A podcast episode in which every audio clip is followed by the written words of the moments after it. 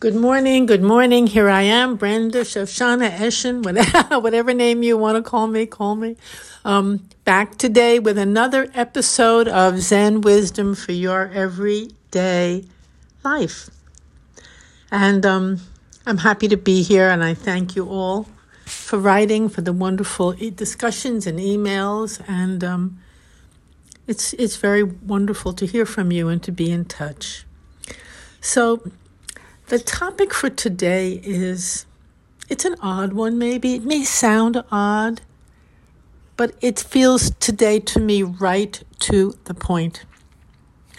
You know, this, as we've been, been saying for the past few weeks, so much bewilderment these days, confusion, expecting this, receiving that, like that.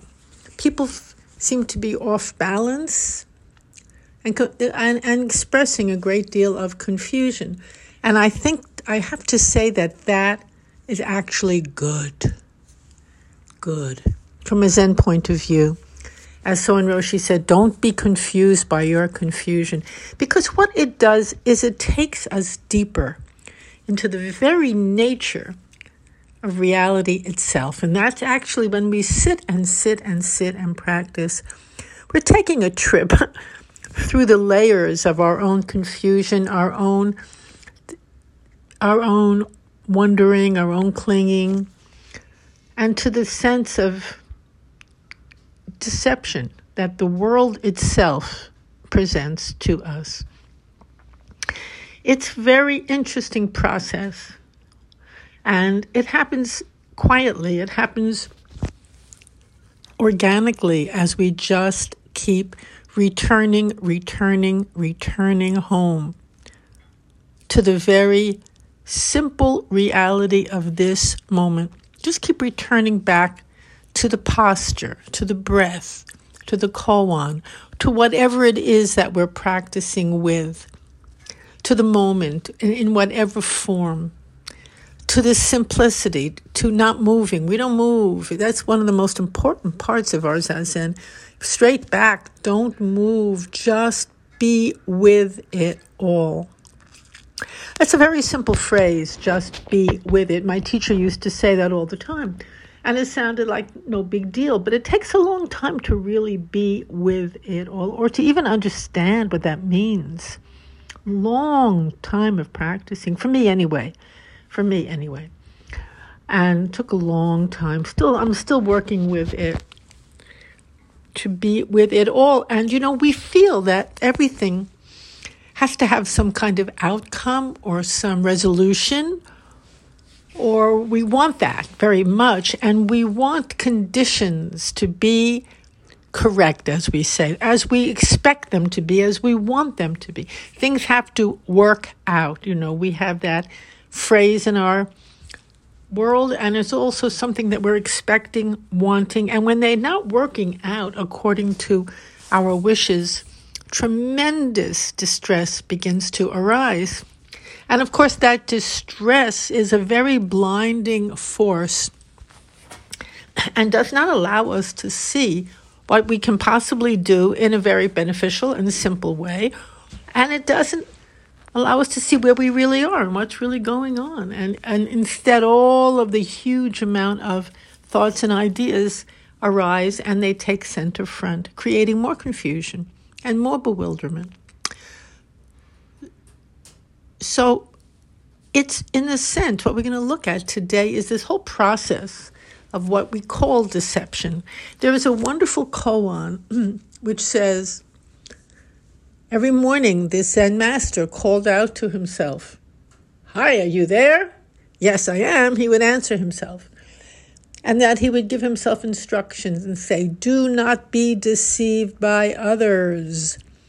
And then he would answer himself and say, No, it's okay, I won't. it's a wonderful little Zen drama, wonderful, beautiful little koan. Do not be deceived by others. And then he answers himself, No, I won't. So in a sense, he was two, he wasn't one person, he was two, talking to himself. He was the other of his own other. And again, this this little story points to the fact that we think that others, somebody outside, excuse me, some condition outside is deceiving us, is confusing us. It's not what we thought it would be. It's not what we it's supposed to be. And we feel deceived. And that is the basis of so much of our anguish, so much of our getting lost, going astray, as we say in Zen in the darkness. When are we able to be free? It's another koan. When? When? And the answer is right now, today, right this moment. Why not? Why not? Very important question. So, is there somebody out there actually deceiving us? Or is it our own inner mind and expectations and demands and thoughts that create this miasma, this tapestry of upset. It certainly seems as if we are being deceived by others, that people are playing games with us, that they're saying one thing and meaning another. All of that, all of that for sure. It seems that way indeed. But if we look more deeply, if we sit more deeply, we see that's not true. It's not true. It's not so. It's the way we are receiving life that is deceiving us. It is our own demands and expectations that are deceiving us. It is our own clinging to conditions, insisting that that is the meaning of my life, good conditions when things go well, well, I'm successful, I'm terrific, I'm validated, I'm loved. Me, me, me, me, me, me, me. This this me is a hungry beast. Wants an awful lot of affirmation, an awful lot of acclamation. And that's part of why we are feeling such deception and so much pain. But who are we really? Where what are we really doing here? And what is this huge, huge, endless drama that goes on for centuries in front of our face? Knocks us down, picks us up, knocks us down again. Of course, there are many, many, many, many theories about what it is, and there many of them are very beautiful teachings and theories, and they're all there's very there's a lot of truth and beauty and everything. But and in Zen, what we really ask is is this so? Is it a fundamental nourishment for our ability to live a fulfilled, clear, focused, joyful, and meaningful life? Is it so? Hakuin another great teacher used to always, people would come to him one moment with great praise about something, and he would say, Oh, is that so? And then a few days later, they would have enormous blame for him about something else, and he was immovable. He just said, Is that so? He was watching this great play of life. One moment praise, one moment blame, one moment hate, one moment love.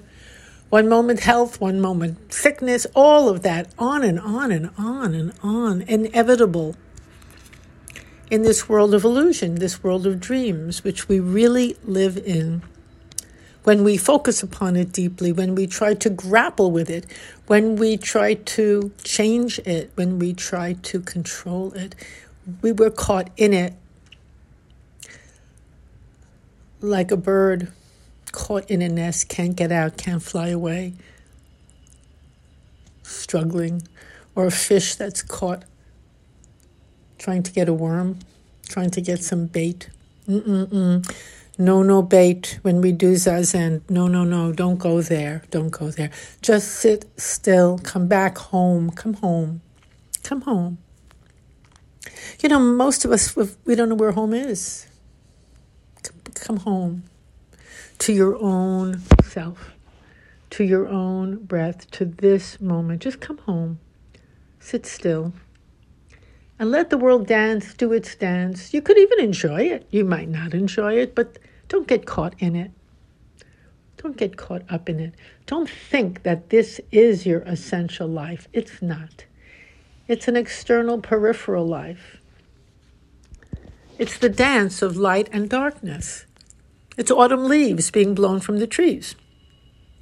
There it is. I'm not saying to reject it. I'm not saying not to offer really meaningful help to those in it, to those who come into our life. I'm not saying that at all.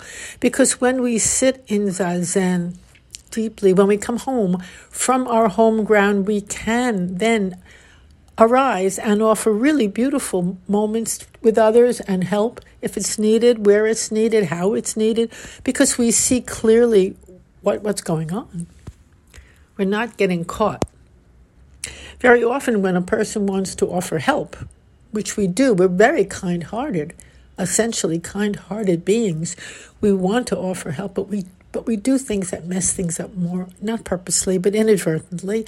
We don't really see what's needed. We don't see what's going on. Don't uh, we go back to the first the first little koan. Don't be deluded by others. That's what he meant. Don't enter everybody else's reality.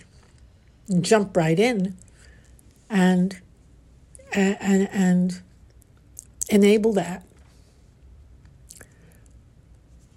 First, first go home. First, come to yourself. Come to the truth. Reclaim your own inner knowingness. And even then, even just being then with someone in the midst of their pain or suffering, it's very helpful for them.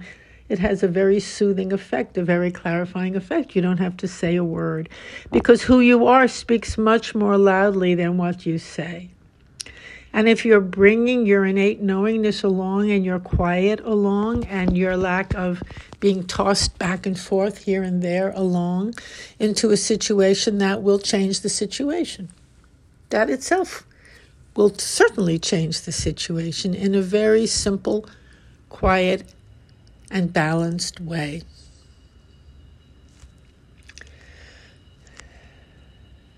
These are very fundamentals and principles very fundamental. And they're very different, though, than the way we normally relate to our lives. We spend so much time trying to figure it out. What's going on? Hours, days, we get so embroiled in it we cannot sleep, we cannot eat. We try to find people to talk to who agree with us. We try to stay away from those who do not we label them crazy or whatever label we give them. And we believe our labels rather than just being with what's happening right now. It's not about in Zen practice believing or not believing anything at all.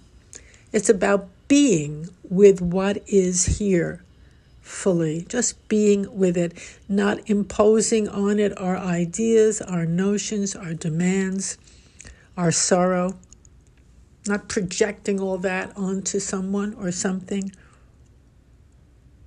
Just being with what is as it appears and as it disappears. Because, of course, whatever appears must disappear. It's an appearance, it comes and it goes. When it comes, we're, we're, we're overjoyed. When it goes, we're devastated. How did that happen? how did it happen? Well, It's as if we're asking, how did it happen that night follows day? How did it happen that the sun comes out after the rain? How did it happen? We don't expect what's right in front of our eyes. We're being taught all the time. We are actually receiving teachings every single moment, but we don't want them. We don't look at them. We don't take them in. Only half of life we're willing to take in. The other half of life, block it out in one way or another. So as we come back home to the cushion, to simplicity, to the silence, whatever word, but in Zazen, it's not just a word, we actually do it. and we experience it. And we don't know what we're learning. We don't know what we're letting go of. We don't know what's happening, and we don't have to know. It just happens naturally, intuitively, organically. We're not in charge. What we do is our practice, and whatever happens as we do it happens. It happens under the earth. It's like you plant a seed. Do you look every minute to watch? Is it growing? Is it not growing? Do we really know what happens when the seed mixes in the soil and some seeds grow, some seeds don't? We don't know. We don't have to know. What we do is take out the weeds, cultivate the earth, and then at the as Ada would say, at the ripeness of time, we appreciate the wonderful flowers or the fruit that comes up from the seed.